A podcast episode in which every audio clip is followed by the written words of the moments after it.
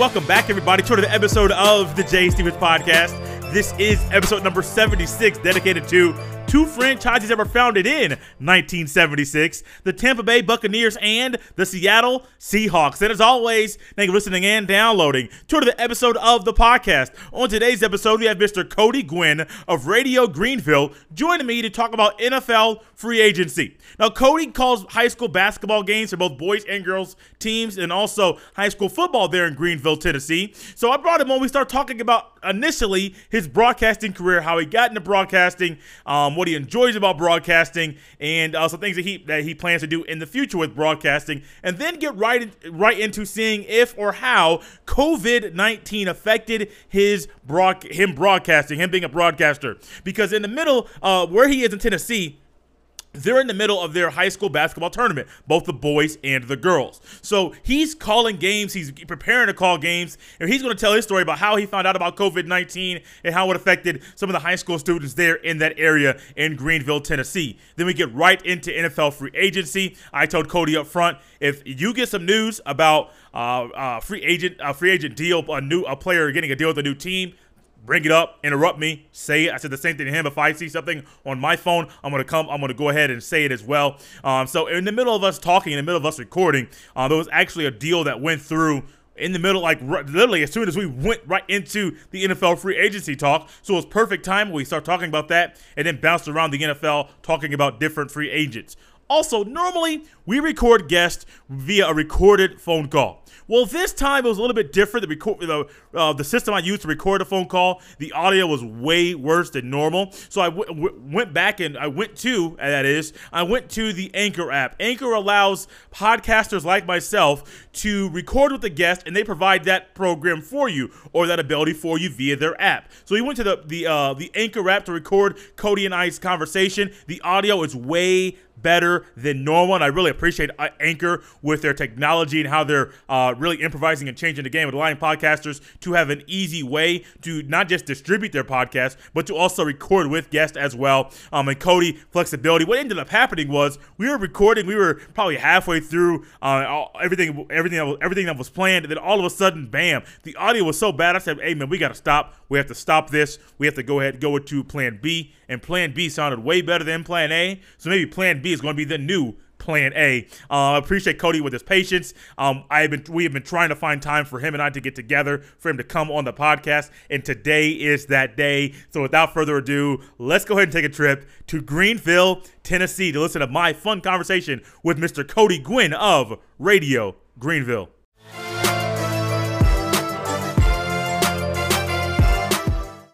Hey, Cody, welcome to the podcast. Hey, Jay, how's it going? Pretty good, man. Pretty good. I'm glad that our schedules finally worked out for us to meet together. I know we've been trying to get this thing put together for quite some time. And possibly thanks to this virus that's out there, it kind of helped us um, come together here on the podcast. Oh, yeah, definitely. Yeah, it's been a, a wild couple of months, which basketball season actually ended for me right before the virus really hit home and started canceling things. But it does clear out my schedule where I'm I'm at home more these last few days than I have been the, probably the past seven or eight months. Oh wow! Oh wow! Uh, before we get into, I want to talk about a little your broadcasting career, your broadcasting history there in Tennessee. But before I get to that, I want to ask you one question: Is your family the one that is hoarding toilet paper? No, not me and, my family, so to speak, but I've definitely noticed it everywhere I've went. Been going to the grocery store to get uh, necessities, what I thought were necessities, and was able to find bread and milk and everything else, but no toilet paper and no potatoes. Potatoes, there's a shortage of here in East Tennessee. So, uh, toilet paper and potatoes, I guess all some people need. potatoes. That that seems a little odd, man. I wouldn't think that would be going away, and that'd be one thing that's uh, sought after, highly sought after um, during times like this. Yeah, same same here. I was looking for specifics and found uh, pretty much everything I needed, but was a little surprised to see those were the the two. I mean, even found packs of water by the plenty, but potatoes they were gone. You know, speaking of water, I went to I went to a grocery store a couple days ago, and I went to literally get just to, no, it was Sunday night a few days ago, Sunday night, same thing. And I was going there just to get a few items, and I wanted some bread and I wanted some water. I'm very specific with my water, and lo and behold the, uh, the grocery store is called Kroger. Kroger's water was gone. The ice mountain was gone. The only water that they had there was Dasani. Now, the thing about Dasani, I've seen all these memes out there, uh, all these pictures. Nobody likes nobody likes Dasani water. Um, Dasani water is a joke. All these different jokes about Dasani water. But I thought that since everyone was taking everything because we don't know if or when the government will shut down or if our town will say, hey, you can't go anywhere. We don't know what's going to happen. I thought all water would be gone, but no, apparently Dasani water is the water that nobody wants to drink. Yeah, there's a lot of people. My wife actually real specific about her water. I'm not the same. If I needed water, I'd get about anything there. But no, uh, I understand that completely. Yeah, it's kind of different because when we were kids, we didn't care. I didn't care. I don't. I'm not going to speak for you, but I didn't care if it was if, if it came out of the sink, and I actually preferred tap water out of the sink there to, to drink over um, filtered water or water bottled water. As weird as that sounds, complete 180 to where I am as an adult. But when I was a kid, that that sink water, I was kind of like you, man. If it was water, I was just going to drink it. Oh yeah, and I'm sure if times got tough enough nowadays, everybody would feel the same. But right now, some people still being picky, at least for the time being. Oh yeah, oh yeah. Um, you're there in East Tennessee. Is it Greenville, Tennessee? Yes. Okay, so you're there in Greenville, Tennessee. Um, I've seen you on social media, and I've even listened to some of your games, calling some of the games you do on football, on basketball, on the boys and girls side. How did you get get? How, yeah, I'll say. How did you get into that field? Well, uh, I've been doing radio now, and it's still crazy to say out loud, no matter how many times I've said it here of late, but almost 10 years now I've been in radio. But this is only the conclusion of year four in terms of sports broadcasting. I started in radio right out of college, and probably about high school age, I knew I wanted to pursue broadcasting. And then I got into just DJing and doing weekend shifts and even a little overnight shifts here and there. And was able to move away from college, which is just about an hour down the road, and come back to my hometown. And they covered high school sports. And turns out uh, those high schools were one of the high schools I went to. I live in a, a real small town, but a real big county, actually one of the biggest counties in all of Tennessee. So there's five high schools in total, and we cover football and boys and girls basketball for all five high schools. So I was able to jump in there and immediately just get going. And uh, I love the sport of basketball. I love football as well, but basketball has always been my go-to. If I'm not calling it, I'm watching it. And for the last few years, I've actually been coaching little league basketball. So that's a, a real fun thing. And, you know, just passion for the sport, I think – has helped make me a better broadcaster. But uh, yep, just got into radio and I, I, enjoyed radio and I still do radio. I host a morning show uh, where we play classic hits, stuff from the 70s, 80s, and 90s, and we pass along uh, local news and things like that. And then during the evenings, we'll do basketball and football. And we also have a college here in town, and uh, I help out some with that. I don't, I'm not the main play-by-play guy for the university, but we have a, a small, I guess, a Division two college here, and we cover them as well. So it's just something I always wanted to do, and knew very early on that I wanted my career to revolve in some way around sports. I didn't really ever want to have the quote unquote real job. So I thought if I was able to pursue any sort of career that had something to do with sports, uh, that would be the dream job. And broadcasting was just the fit. Yeah, broadcasting, man. I've uh, even before I got into the podcasting field, I started my started my own podcast.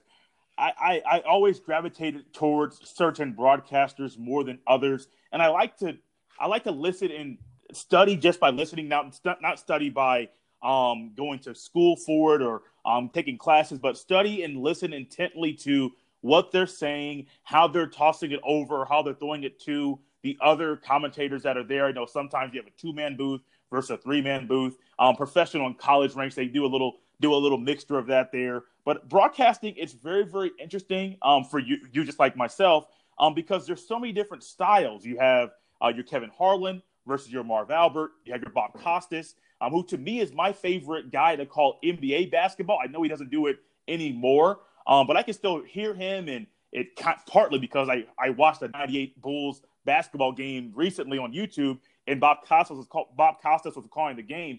But broadcasting is just so much fun, and it's fun from my standpoint because I get to watch and I get to see all my favorite guys call games. But I'm sure it's even more enjoyable for you because you're calling those games on a regular basis. Oh yeah, and I've studied all those guys, and like you said, you know, you'll you'll learn a lot in school, and you can learn a lot about. You know, I learned way more about radio than I did sports broadcasting during my time in school. But uh, you know, I feel this career, this job, is one of those things where you can read about it, you can listen to it, you can watch it, but you're never going to get anywhere unless you just do it. And from my perspective, I always thought, you know, I have a, a gift of gab. I've talked for a living, you know, my entire career in terms of being in radio since I was in college. When I was told, you know, hey, you're in college now, you got to get a full time job or at least close to a full time job. First job was radio. I did little things when I was in high school, but I've been doing radio since the beginning. But in terms of sports broadcasting, people will give you tips, people will give you pointers, but until you just go do it. And then, oh, the hardest thing in broadcasting is to listen back to yourself. And there's still some games I have from early on where I can sit, I can't get past the first quarter because it's just so bad in my opinion. But then I listen to games I've done more recently, and I'm like, yeah, that that sounds a lot better. But yeah, you know, I honestly will say one of the big credits, and this is going to sound crazy, but one of the big credits, uh, of course, I watch basketball still to this day, love it. Uh, watch football, watch baseball. If snail racing is on, I'll watch it. I, I just love watching anything that's athletic or a competition. But I learned a lot about broadcasting through playing sports video games because I always used to listen to the play by play. Interesting. And a lot of that is cut up and structured the way the broadcasters and the directors of the game want it to sound. So I would learn a lot about sort of play, you know, style like that. And uh, in terms of being a, a radio broadcaster, score and time are, are your biggest things to always let people know because you don't know how many people have listened to your whole broadcast, how many people turned it on to hear just that, how much time's left, and what's the score, and then they go back to doing what they're doing. So you have to cater to both of those. You want your listener who's been there since the beginning to know everything that's going on, just like if they were there. But you got to keep in mind there's a casual listener who may just tune it in because they want to know if their team's winning or if their team's losing. So when you play a video game, you know, you're doing whatever, and they got guys like Reggie Miller and Kevin Harlan on there saying blah blah blah blah blah. But anytime you score, they'll let you know what the score is. So I actually learned a lot. As crazy as that is, I know I learned a lot by by doing that. And uh, I remember back in the day, and this was way back in the day. And thank goodness all these videos are gone. But I actually used to like do commentary over video games just to practice. And this was when I was like 12 and 13 years old. So I guess it's actually before high school where I knew this was sort of the field I wanted to take. Just didn't really know how to get there. And uh, luckily, being able to do it in my hometown and everything like that just sort of almost fell into place real perfectly. Oh, man. I've heard numerous people, and I was not one that did that, but I've heard numerous people that said, hey, yeah, when they were younger, um, they had they had their mom or dad would record them doing play by play or they remember holding um, a brush or their mom's comb or something up to their mouth, a, a, cup, turning it upside down so the, the bottom is facing your mouth, and you're literally using it like you're calling the game itself. Those stories are always fun to listen to because everybody's perspective is different. Everybody's voice is different. Your flow is different than somebody else's flow. It's what makes you unique. And I guarantee those memories from from you as a kid, you you may tell your kids about that like five, ten years from now, I'll say, guess what dad did when he was 12, 13 years old? Just go about those stories as they laugh at you as you embarrass yourself. Oh yeah, uh, I did it for so many different games and stuff, and I know I used to record them, so I'm glad all those are gone. But um, I uh, yeah, I remember I have a picture even, and I don't know how old I am. I'm 11 or 12, but I got a. It was a real cool, and I would do anything if I still had it. But it was a DJ toy and it had like a, a little pick that you could attach to an antenna of a portable radio or boombox and it would broadcast you over a random airwave that didn't have anything potted into it. And I used to have so much fun with that toy. So, I mean, I knew radio DJing was something I was interested in, and sports broadcasting was something I knew I wanted to do. And luckily, I'm I'm still able to this day doing both. And it is, you know, your flow is so important to your broadcasts. And again, you mentioned score and time those are the important things you want to factor in, but you don't want to be the commentator that sits there and goes 12, 14, 14, 14, 16, 14. You know, you don't want to be that guy. And there's so many guys, especially in terms of uh, high school sports, that you'll hear literally do that. And as important as your scoring time is, it's not your whole broadcast. So, uh, football and basketball and even baseball is something I'm wanting to pursue here next. I've done a lot with baseball, but I've actually never done play by play they're so different at how you call them. Basketball high paced, you call it your, you know, direct play by play. Who has the ball? Who passes it to who? Where are they going? What side of the court are they on? Are they going to score? You know, what are they doing? So you don't have a lot of time for storytelling if you're doing a proper play by play. Football, you can break stuff down a little bit more. And then baseball is the thing I'm excited to try because you can, you know, give more details. You can tell more of a story. You can give almost your own spin on things. And uh, as a play by play guy, I don't really know how much in terms of a personality you want to be. And in radio, I'm a one man team. You know, I have um, a engineer who's back in the studio who makes sure that I'm on, but you don't have a color commentator, you don't have a sideline reporter. It's you. So you're giving every detail of everything you see. And in football, actually, this past year, I actually had a color commentator in football, and it was different. It's a different experience where you're you kind of lock yourself into more of a role. But you know, baseball stuff that I'm excited to try to be able to show off a little bit more storytelling and fill in the gap ability because baseball is one of those things where you have to be you got to keep people entertained because sometimes it's a slow process games. And just just like in basketball you don't want to just give time to score. You don't want to be the baseball commentator going strike one strike two strike three. So i'm excited to try that somewhere down the line. You know that will definitely test out your storytelling storytelling skills because you know that if in baseball there are there are those down times.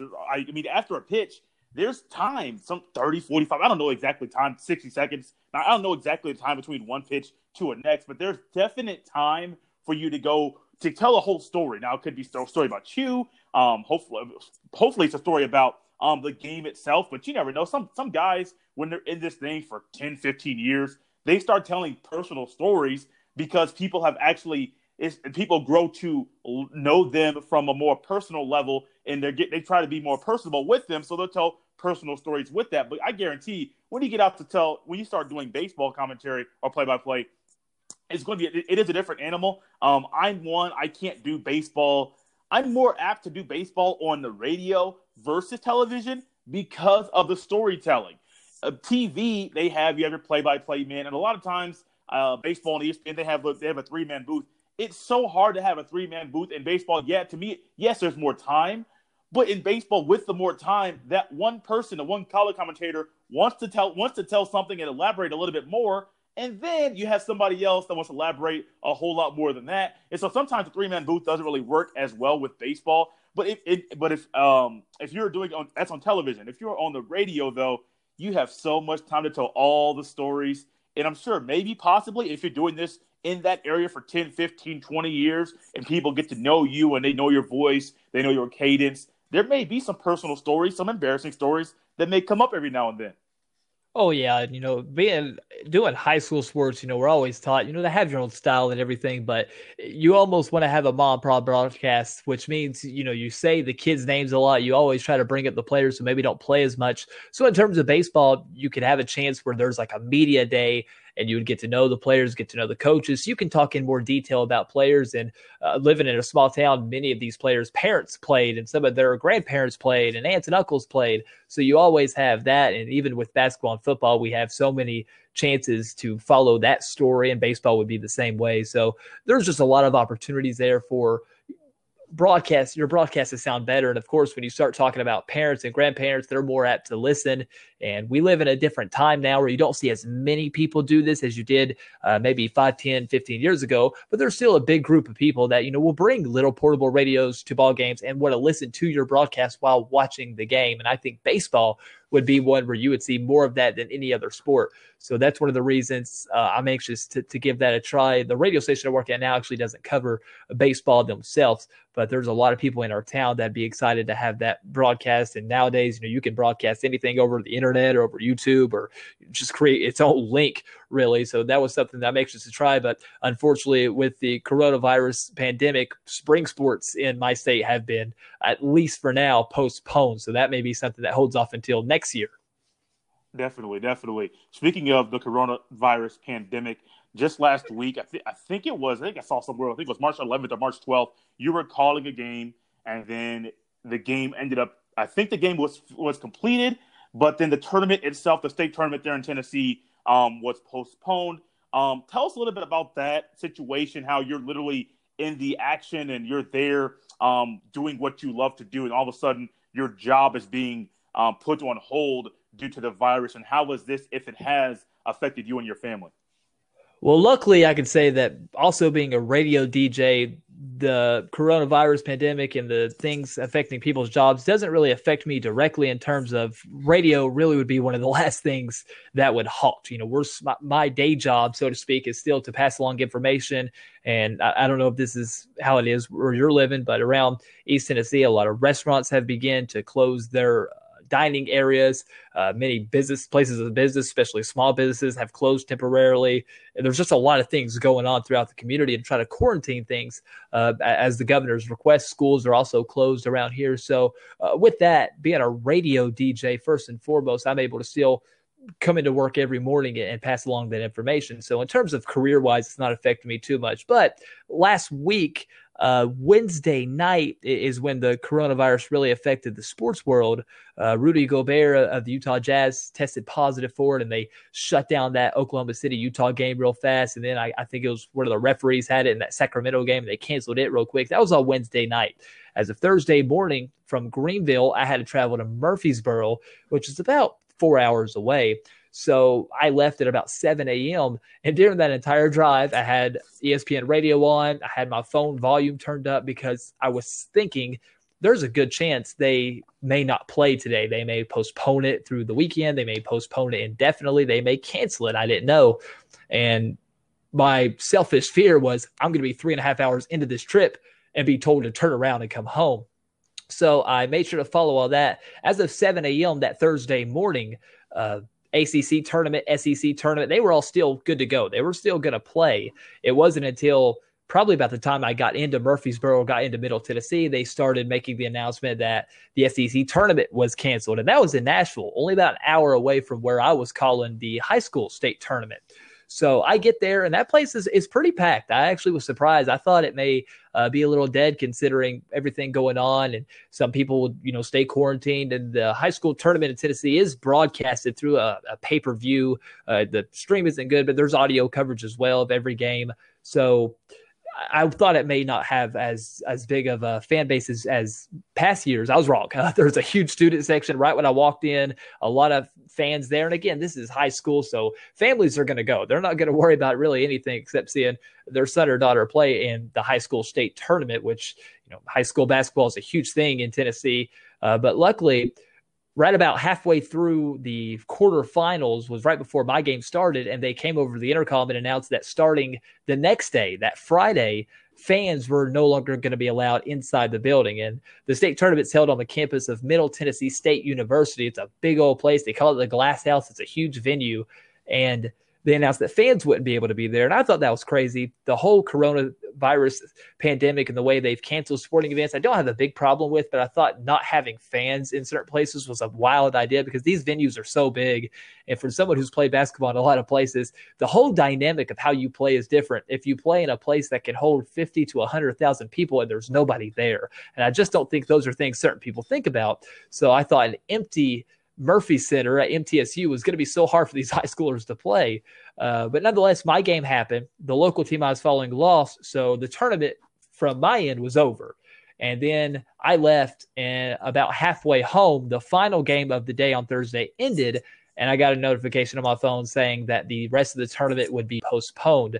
We do have a boys team here locally that advanced to play in the boys state tournament, which is actually scheduled to begin today. Uh, and actually, the governing body in the state of Tennessee is the TSSAA, and they announced just yesterday that the tournament is still postponed. It's not canceled, and they would be up to trying to schedule it in mid-May if you know the CDC and the gatherings of uh, is it I guess it's 50 or more now. If that's changed, they would try to play it in mid-May, bearing they can get a venue and all the different aspects that will go into that. But they still want to try to play it. But from a professional standpoint, it's not affecting my job too much. Uh, we aren't going to cover the boys tournament, of course, this week, so that part, you know, definitely is affected. But able to still do the radio DJ stuff. You know, the biggest part of me is I you know, I put myself in those shoes. If I'm a senior in high school and uh, the basketball team I played for my senior year wasn't very good, so I, I don't know much about this. But uh, seniors, you know, college seniors when the NCAA tournament got canceled, there's probably going to be able to get a fifth year. Spring sports are going to be able to get that fifth year.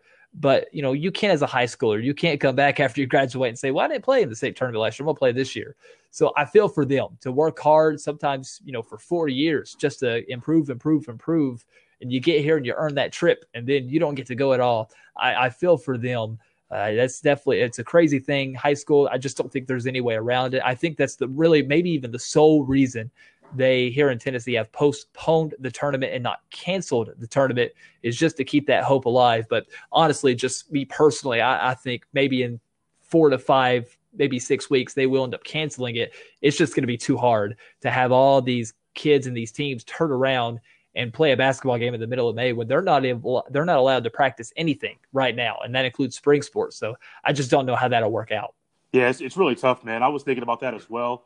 Um, if you postpone here in Indiana, they I believe they postponed our tournament as well, the basketball tournament. The girls' state finals were already done. That ended the last Saturday in February, and then um, the high school boys tournament, the March March second through the seventh um, that was the week of the sectionals. Everyone in Indiana makes a state tournament in ba- actually not just basketball, but in every single sport. And then the following week, just last week, when you were calling, um, I think you said it was a girls' game, um, was regionals. The regionals regionals were supposed to be March the 14th, but I believe they got they've gotten postponed.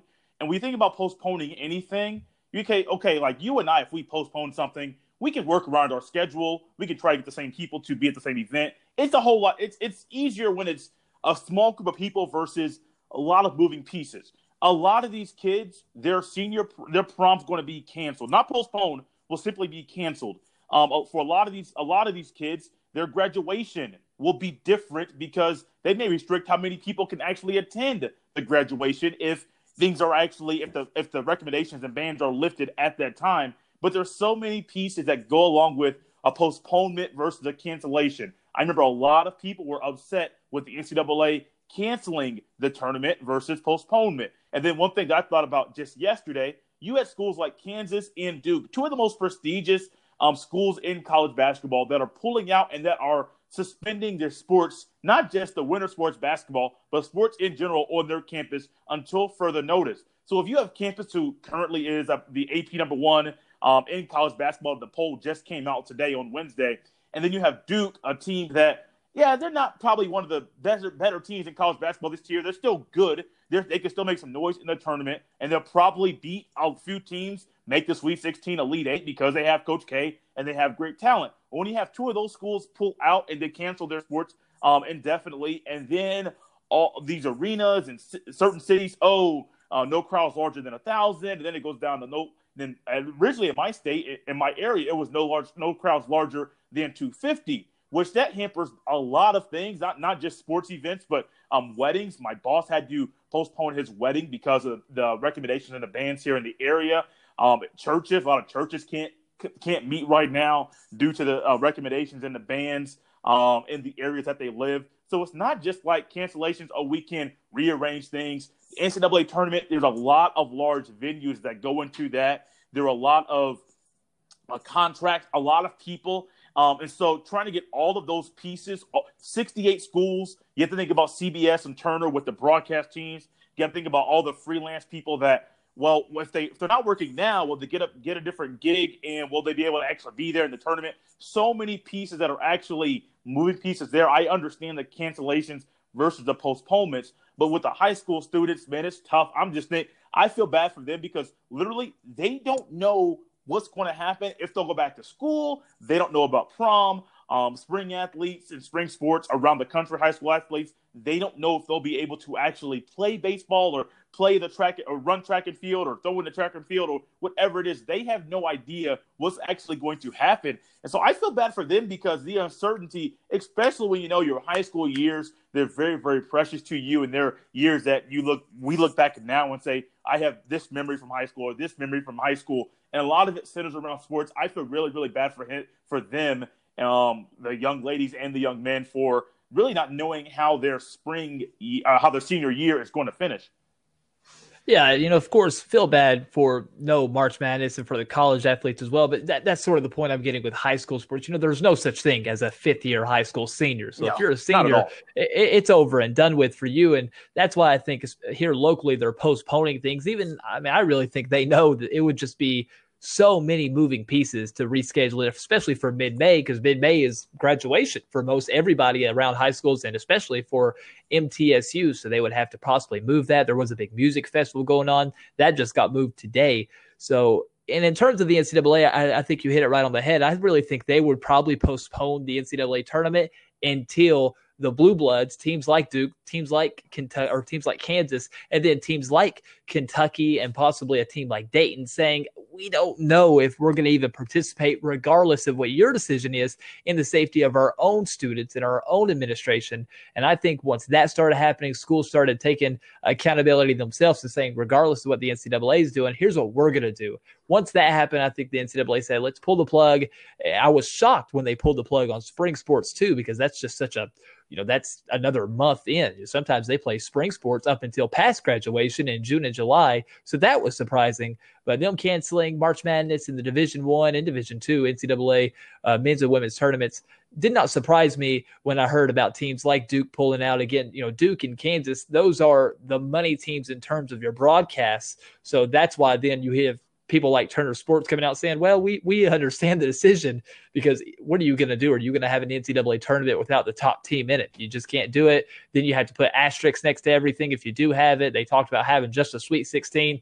Still, yet again, you know, there's an upset every year. There's multiple upsets every year, so you can't do that. So there were so many moving parts that while of course the fan in me is heartbroken not to have March Madness, I understand it completely. The only thing that sort of baffled me was their decision on spring sports, as that came just very quickly, and I think there was a lot of people who were upset with that and the decision conference wise. I know the SEC and ACC both recently come out, and I just know those two by heart because they pop up uh, every morning when I'm looking at local sport news. But both of them came out just recently canceled everything spring wise and spring football, any hope of track and field picking back up or baseball or softball picking back up. All that canceled for the entire season.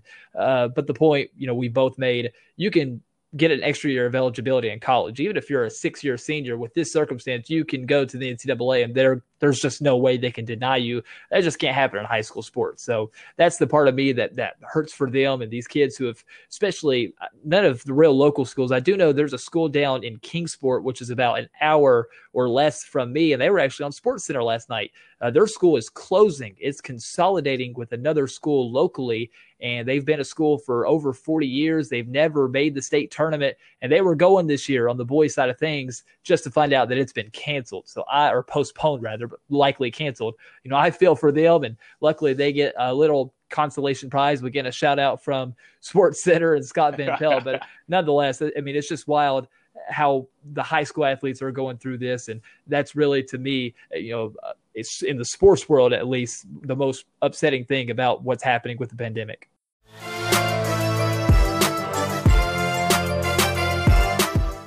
Let's move towards what's going on now, positivity. When the coat, when the virus took over and the virus hit the sports world, uh, you mentioned Rudy Gobert. Um, I believe he was the first person that got tested positive for it in the NBA. And then you also had Donovan Mitchell, his teammate. Uh, you have four players on the Brooklyn Nets, Kevin Durant being one of them. I believe today, um, March 18th, I had to get my dates right, March 18th. Um, all every member on the Lakers is getting tested for the virus. Um, all this stuff's going on around around um, sports and the virus. Now people are focusing more on the medical side, which is a, which is good. It's more awareness for us and taking care of ourselves and our loved ones. All of a sudden, NFL free agency hit, and it hit with a bang, and it didn't really. I, the, the legal tampering stuff, we all know that people talk before the legal tampering stuff happens. I mean, it's it's just how negotiations go. But just now, I have my computer up. Well, I'm going to get into Tom Brady here in a minute, but this literally just happened um, less than five minutes ago. Chris Harris just signed with the Los Angeles Chargers. It's still weird for me to say Los Angeles versus San Diego. Um, what do you think about him going from Denver uh, to Los Angeles?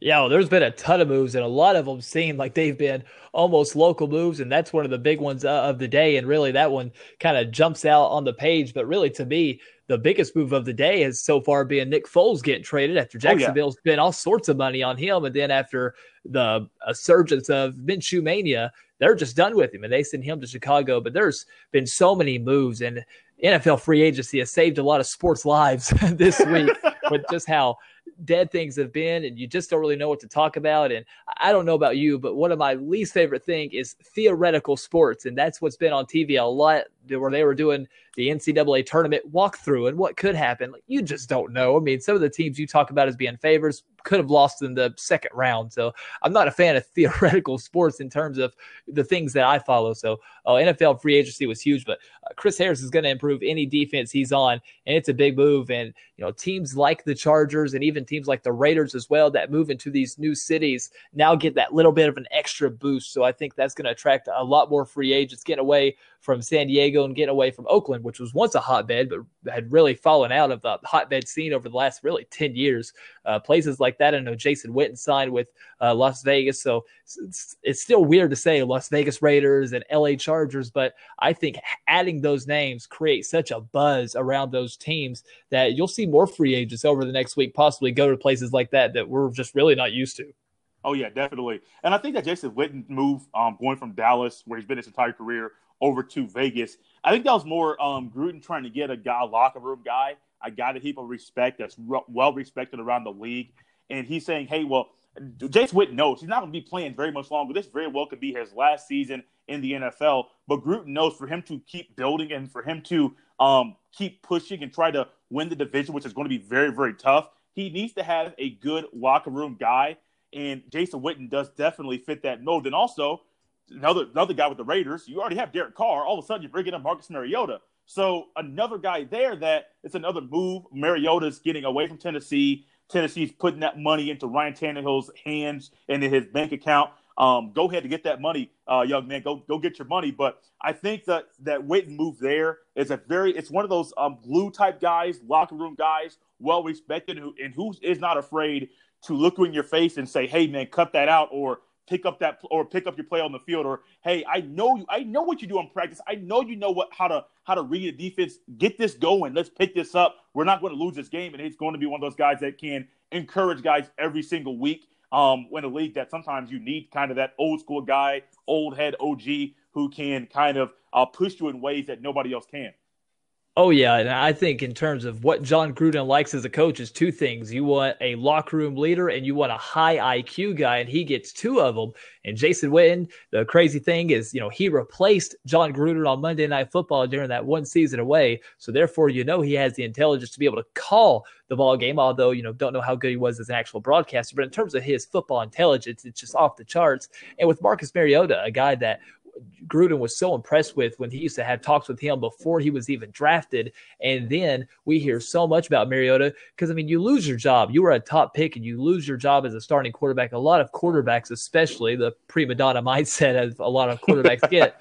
But every single Tennessee Titan said that he became even more of a leader once he lost that starting job. And I think that's things that really jump off the page at a team like uh, the Raiders who have Derek Carr, but there were so many signs last season that maybe Carr and Gruden weren't really on the same page. So you wonder if that's going to be a competition between Carr and Mariota, or more so of to see if one of the two will motivate each other and have them both pick up their games and give Gruden more to work with. Definitely, definitely. What did you think about Tom Brady? First, new news comes out via Instagram that Tom Brady is no longer going to be a New England Patriot, and then going from New England down to Tampa Bay. What did you think about that whole situation there?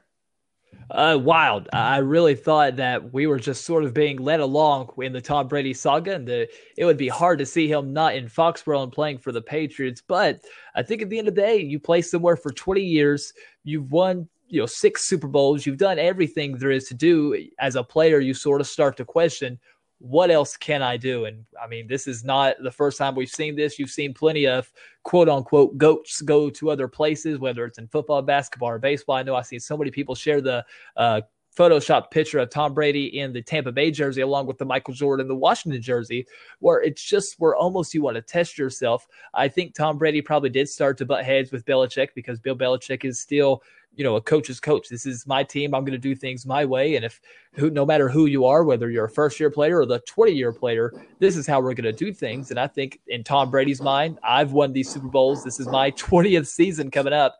I have a certain way I want to do things. So I I love it. I think Brady goes to a young Tampa Bay team that has a lot of just really good parts. Again, this is a team that's been built up for almost a decade through the draft. So it's young players, it's young, explosive players with an underrated defense. Would not surprise me at all if this is a place where Tom Brady goes and immediately takes them to 12 to 13 wins in his first year. Oh yeah, easily. And one thing that I like about this about this grouping, and I do think that the head coach in both situations kind of pulled, pushed or pulled Tom from either going to one place or the other. Bruce Arians is a guy that quarterback guru, offensive minded guy. He knows how to help and to connect with guys like this. Early in Peyton Manning's career, he helped he, he coached Peyton Manning from 90, 98 to the 2000 season. So we had Peyton Manning his rookie year, horrible year, and then we Peyton Manning started to progress and progress and kept going even after Bruce Arians was gone there in Indianapolis. And as ironic as he, as it is, he also coached another Indianapolis Colt, Andrew Luck. Now, granted, it was for one season. Um, he was offensive coordinator, then interim head coach there when Chuck Pagano went out um, with with the illness there. But Bruce Arians is a guy. Yeah, he couldn't he couldn't get into Jameis Winston's head. But Jameis Winston has had all these issues, even going back to college. We all joke about the national championship game, the BCS national championship game, when Jameis Winston is squinting um, because he, he can't see, he can't see what's going on on the sidelines, and we still see that in the NFL now. Yeah, he threw for five thousand yards. That's great but you're also throwing too many interceptions. And I think even though Bruce, Bruce Arians couldn't get through the head of Jameis Winston, this marriage right here between Tom Brady and Bruce Arians, could it be two years as Tom wants to play till he's 45? Could it be one? I don't know. I know that I, I was told the Patriots, they wanted to give Tom just one year as Bill is a GM and the head coach, and he knows, and it's very, um, it's just Bill sticking to, um, Bill Belichick that is sticking to his what his philosophy as a head coach. Yeah, give me one year. I know how old you are. I know what you've done. I know what you did last year with last year being your worst statistical statistical season that you've had in the NFL, which is granted your 20th year. It's bound to happen. But give me one year. If we win it big this year, if we do what we know we can do this year, we, there's a possibility of getting a second. And also, the it, it, Bill wanted him to say, "Hey, your your contract is going to be more incentive based." So this is stuff that I've read, um, not heard via um, radio or TV but there's a lot of incentive based contracts there up in New England and also one year versus two years. Buccaneers are like, hey, man, I understand what New England's going on, what they're doing up there, but we want to help you. And I am looking forward to Tom Brady and Mike Evans together. And hopefully OJ Howard can get it together and, and stay healthy. But if, if that happens, man, they can be making some noise down there in Tampa Bay. Oh yeah, and I think in Tom Brady's mind as well. I think it's uh, always when it comes to these veteran players that it, it, makes me look at Drew Brees as well in New Orleans, where you say, you know, look, I know how old I am, and I know this is supposed to be the backside of my career, but look what I've done. You know, treat me the way that you know you would treat anybody who's been with your organization, whether it's on the field or off the field for for this long.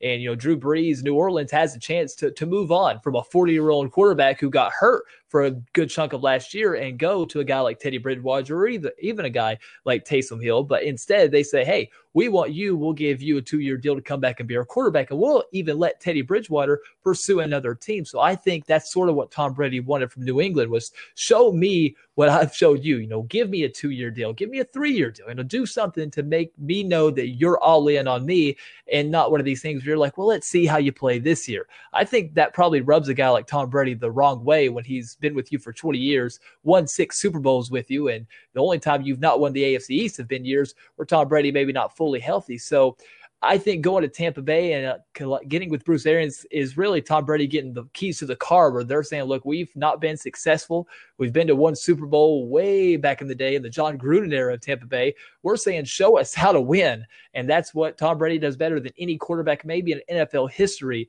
So I, I love the pairing. And I think, you know, with New England, last year, New England's team, I just didn't think was very good. I never thought the team was good. Of course, when you have Tom Brady, it's almost a, a foregone conclusion. You're going to be in the playoff hunt and in the race. But in terms of being a great team, never thought they were a Super Bowl contender because the Patriot team was never just very good. Not like we've seen in years past. Some of those younger players, the players that usually sneak up on you, none of them really excelled last season. And now Tom Brady goes to a team that's just loaded with talent that maybe not everybody knows their name. But I think Tampa Bay, especially in terms if you got to think national broadcast, that's the reason we don't know Tampa Bay as good as we know other teams. How many times is Tampa Bay on Monday Night Football or Sunday Night Football or any primetime games? That will change this season with Tom Brady at the helm. It will definitely change. It's interesting that you mentioned national broadcasts. I went, I'm looking at my notes now there's a team that's on every almost every national broadcast, and I see people on Twitter complained that the Dallas Cowboys are literally on TV, which seems like every single week. And I try to tell people all the time, NF, uh, uh, Fox has the NFC, and the Cowboys are the biggest draw. I mean, it's just a ratings thing. It's it just works. If the Cowboys are playing at four, four fifteen, um, it, no matter who they're playing, Fox is going to try to get them on on TV simply because they want the ratings. And lo and behold, I forget what day this came out, Monday or Tuesday. I don't think it was today, um, but it just came out.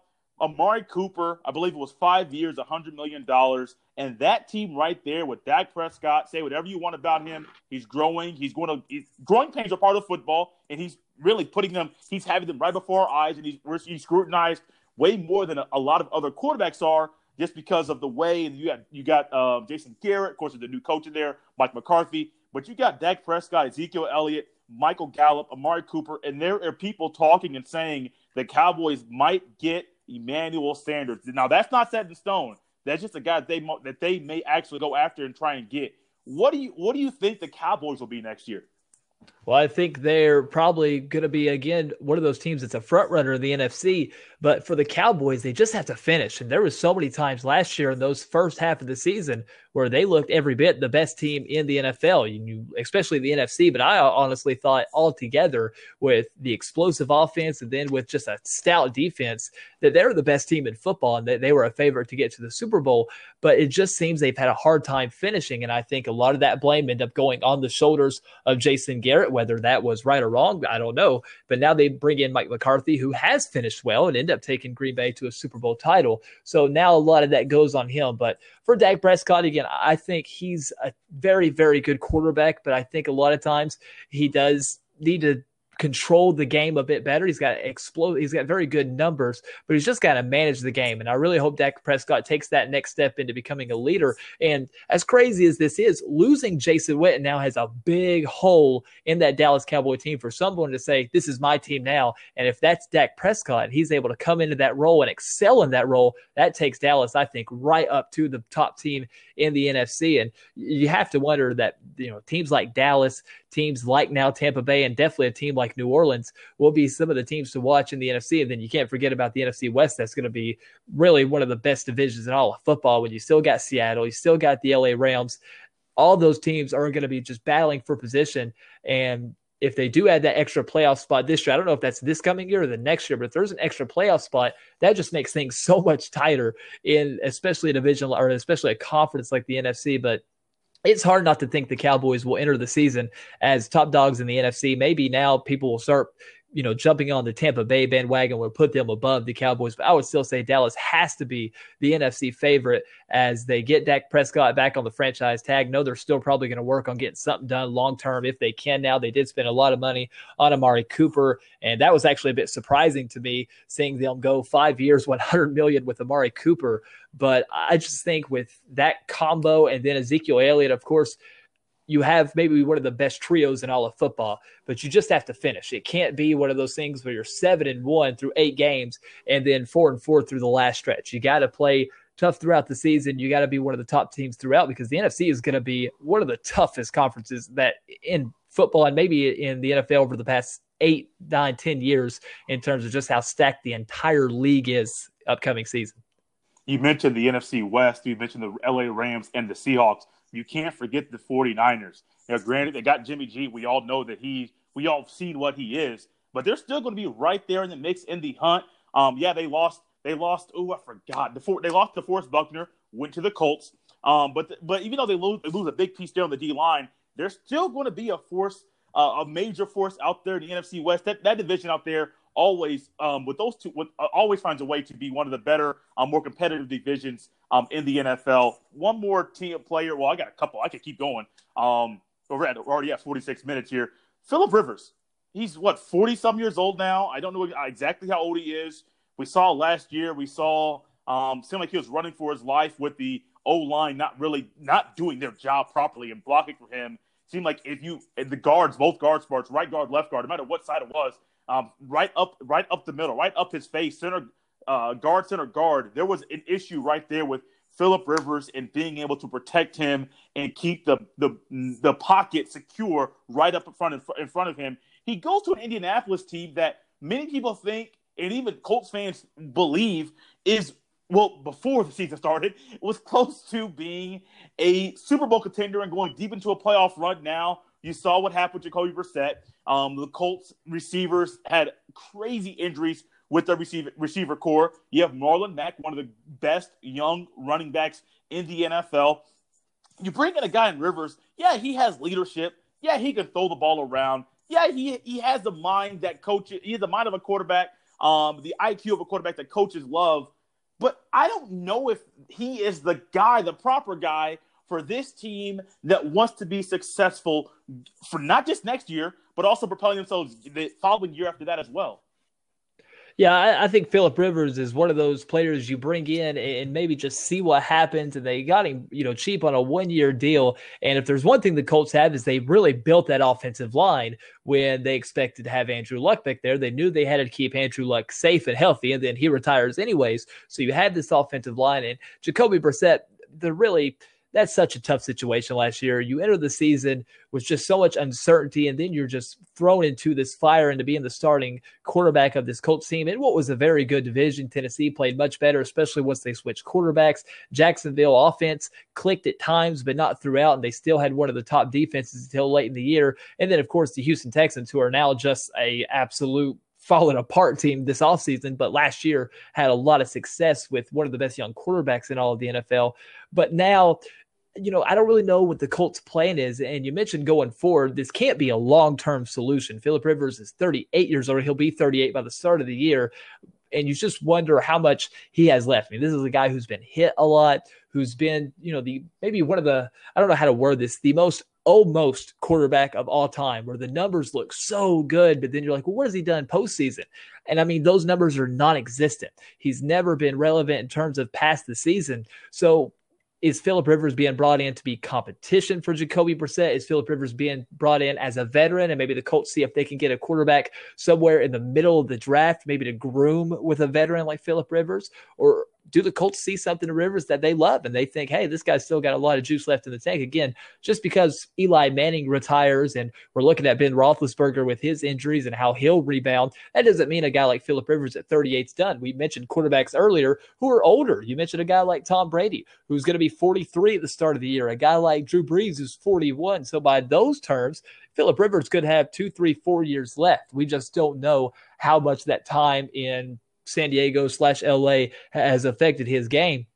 But I think there's a lot to build on in Indianapolis. And again, you mentioned it. There's such a good core there as a team you just got to put it all together. And there's still some questions at receivers, but I still think they have, you know, one of the top defenses in all of the AFC, especially in that division now that we've seen the Jacksonville Jaguars sort of start to move pieces around. So they've lost that great defense that they had. Tennessee, you still think has to be the front runner now as they've put all their chips in on Ryan Tannehill. You wondered if you know, they had a shot at Tom Brady, but they stuck to their guns and they say Tannehill got us this far. We're going to stick with him.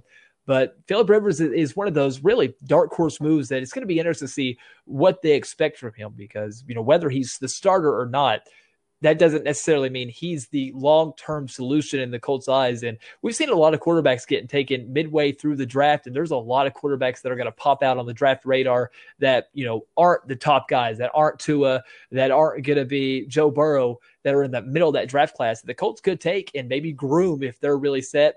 And you know, not sure how they feel about Jacoby Brissett either. He's another guy to watch. Maybe in trade talk, keep an eye on Jacoby Brissett possibly being a target for a team like New England, who knows a lot about him, who still really needs a quarterback coming into this season. Definitely, definitely. I heard one of my buddies that's a Patriots fan say there's a good chance the Patriots. Well, this is his guess, not saying that this is like set in stone. Um, but he's thinking that there's a good chance that Um, this also go against Bill and Bill being a winner. There's a good chance that the Patriots Patriots will actually start Jarrett Stidham and just ride with the wave. If if it's good, great. If they lose, great. And then try and get a quarterback next year.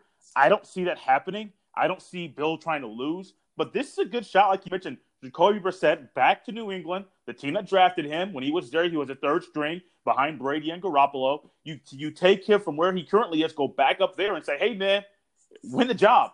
this, this is all you have to do. You all you have to do is win the job. You already have more playing time than this guy. You've already watched more film. You've been around a great quarterback in Andrew Luck, who retired at a very early age. Hey, man, just go out there and win the job. And you already know how Bill Bill Belichick wants to work and wants to be as a head coach on game day. So Bill can be like, "Hey, man, I want to bring you back. I like you. Um, we're going to not extend your contract, finish out your contract. I believe this is his last year of his current contract with the Colts, and just like, hey, let's come back to New England and just win the job. And that could very well be um, a situation for him. Uh, Cody, I appreciate you coming on. We could have kept going on longer. Um, I'm like I said, like I said when we, when we started, I am glad that our schedules finally got together for us to put this thing together. I really appreciate it. Um, before we get out of here, I got nine quick questions. I want you to give me the first thought that comes into your mind when you hear this thought.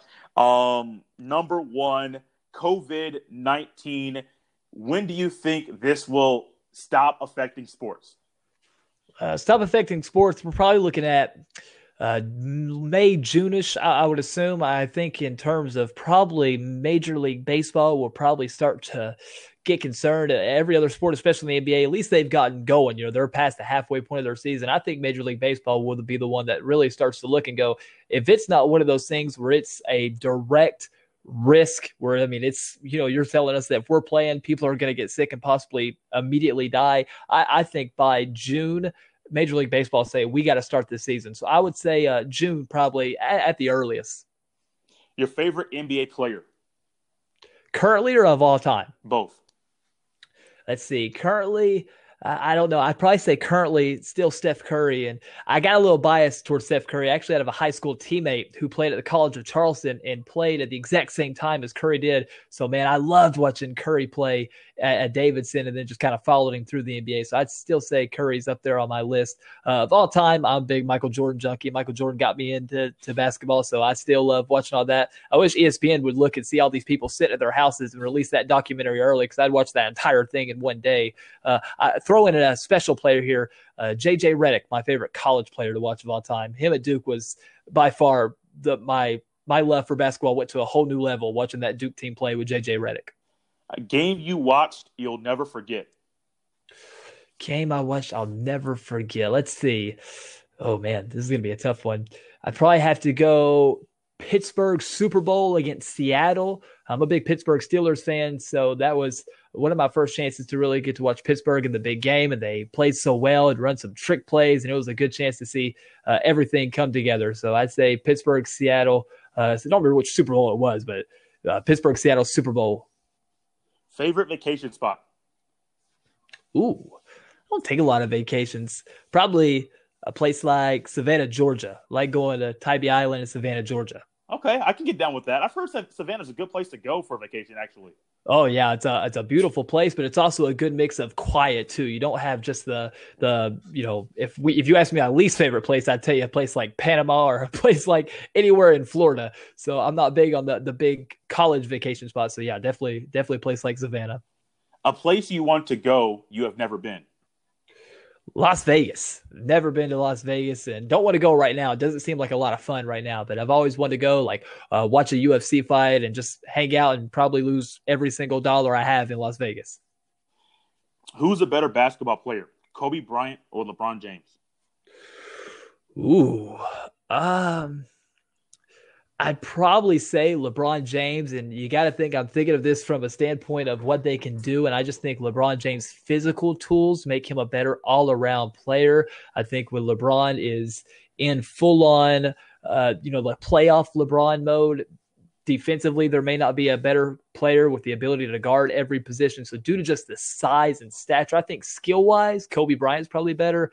But I mean, you're talking about a guy who's built like a NFL fullback, able to play point guard and play center in the same possession. So I'd have to go LeBron James. Job in a, a job in sports you'd love to have. Ooh, job in sports. Oh man, that could be that could be so many. Uh, I'd love to be a Division One college basketball coach. That would probably be my dream job, probably over most broadcasting positions. I also, though, uh, would love to be the play-by-play guy in the UFC. That would be my dream broadcasting job. I think that would. I'm a huge MMA fan, even bigger than basketball and football and all that. So to have uh, the old Mike Goldberg or Jon Anik job and get to work with Joe Rogan, that'd be high on my list. Oh man, I, I can see you being good at that. Going back to the uh, college basketball Division One, what school would you want to coach? Oh man, I'd I'd want to coach at Duke. You'd always get the top players every year and get to cycle through transfers and do all that. I mean, that just seems like one of those things. And again, I mentioned I'm a huge Duke fan and I'm a huge Coach K fan, but I'm watching him now just take these big time prospects year in and year out. And whoever gets that job next, whether they're a former Duke player or not, I mean, they're going to have at least another 10 years of cycling in just top tier talent. So that'd be a pretty, pretty good position. A game you'd love to attend. Uh, oh, by far a Duke Carolina game. Uh, that's top of the list. And man, one day I'm going to do that. I don't know how or when or why, but that will be a, a, wild game. And even if I have to do sit in the broadcasting seat up in the very top of Cameron Indoor Stadium, that's oh, that'll be the top of the list. That's the bucket list. That's the entire bucket list. I don't understand that setup at all. You, you I, I, I understand what I understand. Like when you're building it and you're trying to get uh, cram a lot of people into a small space. I understand why you would put that spot up there, but you would think even if even if that's how it was back in the '70s, you or whenever it was open, you bring those guys down to you. You make space for them at the scores table. It doesn't have to be. Doesn't matter if it's on the uh, team side or if it's on the opposite side. It's Cameron Indoor. I believe they have a scores table on both sides, uh, or at least a media table that is. Find a way to get them down there because that has to be horrible for the broadcasters being up top. Well, they're in the Raptors, so that's a lot different because that's a terrible place. But I will say, from a broadcasting standpoint, a lot of the places I call, they actually don't have you at a scores table. They have you on a stage, a modified stage. That is by far the best place to call a game. Scores tables are the most underrated thing in broadcasting. They're terrible. You always have to be ready for players to come flying at you for ball. And then at a place like Duke, I don't think you'd want to call the game with a Cameron Crazy literally touching your shoulder. Sometimes they put the the uh, camera on the guys running the clock and keeping the stats, and I just think to myself, as composed as I am, I would probably get upset, especially if I was visiting radio. Like, no, just put me in the very top with the bats and the birds up here, and I'll I'll do my best. Last one, a game that you watched of Kobe Bryant you'll never forget on the 81 point game against Toronto, going right at Jalen Rose over and over again. And I'll never forget how upset I was when they took him out of that fourth quarter. Like, let my man try to get to 100. Like, that was one of the craziest things. And it was one of those things that right when that game ended, I turned, you know, on the input and I fired up. I believe at the time it was probably NBA Live, or it may have been one of the early 2K games, and was playing 12 minute quarters with all the numbers set up high, trying to get 81 with Kobe, then trying to get to 100 with Kobe. Uh, still to this day, probably the most unbelievable things I've ever watched in sports is just the way he torched Toronto and put on 81 points. Because remember at the time, we were seeing guys get 50 and losing our minds. So to see Kobe get 50 and then just keep on going uh, still, I just that's the in basketball at least in terms of an individual performance, uh, not basketball, but sports in general in terms of an individual performance. That's that's the craziest thing I've ever seen, and shockingly, and how the game has changed, still not seeing anyone even really get close to duplicating. No, not at all, man. Hey, Cody, I appreciate you coming on. I'm like I, I said it numerous times while, while we got on but people that don't know how many emails you and I have sent back and forth trying to get this thing synced together, I appreciate you coming on, and definitely down the road, we'll definitely have you on again at some point. Yeah, man, can't wait. I've had a great time. Thanks for having me on. And that's all she wrote. Once again, I want to thank Cody Guinn for coming on and joining me here on the podcast, taking a little bit of time out of his day, a little bit more time than we had expected with the issues with the audio with the original recording. But we found a better way to get better sound. And in the podcast game, sound quality is everything. I have heard a lot of people talk about and say that there is nothing to talk about right now in sports. And I'm to tell you that statement is false. I mean, you just heard Cody and I talk about things that happened well in free agency, and there's been no game of since no no no game at all played since the beginning of February with the Super Bowl. So yes, I understand there may not be any live games to talk about, but there's an NBA MVP race we can talk about. There's the NBA Rookie of the Year talk we can talk about. There is MLB season. Baseball's coming up. Baseball's not going to fold. I understand. They had to postpone spring training and postpone opening day. I think last I saw opening day may be in May. Hey, it's not going to fold. It's not going to go away. Baseball's going to be there. Football. Hey, look, let me tell you this right now. If this COVID 19 messes with football, Woo! Wait, a lot of people are about to riot. Yes. Oh, for those of you in Indianapolis that are listening to this, and you know if COVID 19 messes up the Indianapolis 500, the greatest spectacle in racing, whoo, wait, a lot of people will riot. But there are things to talk about. Yes, things are not going to fold. If the race doesn't happen this year, it's not the end of the world. It'll happen again next year. Baseball's coming back, NBA's coming back, NFL. Uh, the draft is still going to go on. College football, they're not going to stop recruiting. Uh, soccer's going to happen again. The Olympics, will it happen this year? We don't know, but it will happen again. Surely in four years the Summer Olympics, that is. Hey, I get it. There are no live games on right now, but there are still a lot of things to talk about in the world of sports. Sports shows aren't going to stop. This podcast isn't going to stop. And the next time you hear somebody say, hey, there's nothing to talk about in sports right now, say, hey, man, go on ESPN.com, go to FS1, their, their website, go to CBS Sports Network, their website. Hey, go wherever you need to. Go to the networks they're going to find things to talk about. That ticker is not going to stop. There are, there's going to be things to talk about. Sports aren't going to stop. And I, I understand why people say that, oh, nothing to talk about, but trust me, if you think about it, put your mind to it, create some content, there are definitely things to talk about right now in the world of sports. Thank you for listening to another episode of the Jay Stephens Podcast. As always, you can follow me on Twitter at jstevens07. And if you're a listener of the podcast and you follow me on social media on Twitter, feel free to send me a direct message. I would love to know who is a listener of the podcast that follows me on social media so I can connect with you. Remember to always subscribe, rate, and review. It's a great way for people that are searching for new podcasts to listen to to come across this one. Then remember to always get the word out about the podcast via word of mouth. The things that we enjoy in life, we are more willing and somewhat wired to tell other people about. So no matter if this was your first episode or if you have been listening since episode one, be sure to people know about the podcast. This has been episode 76 of the Jay Stephens Podcast. I'll see you next time.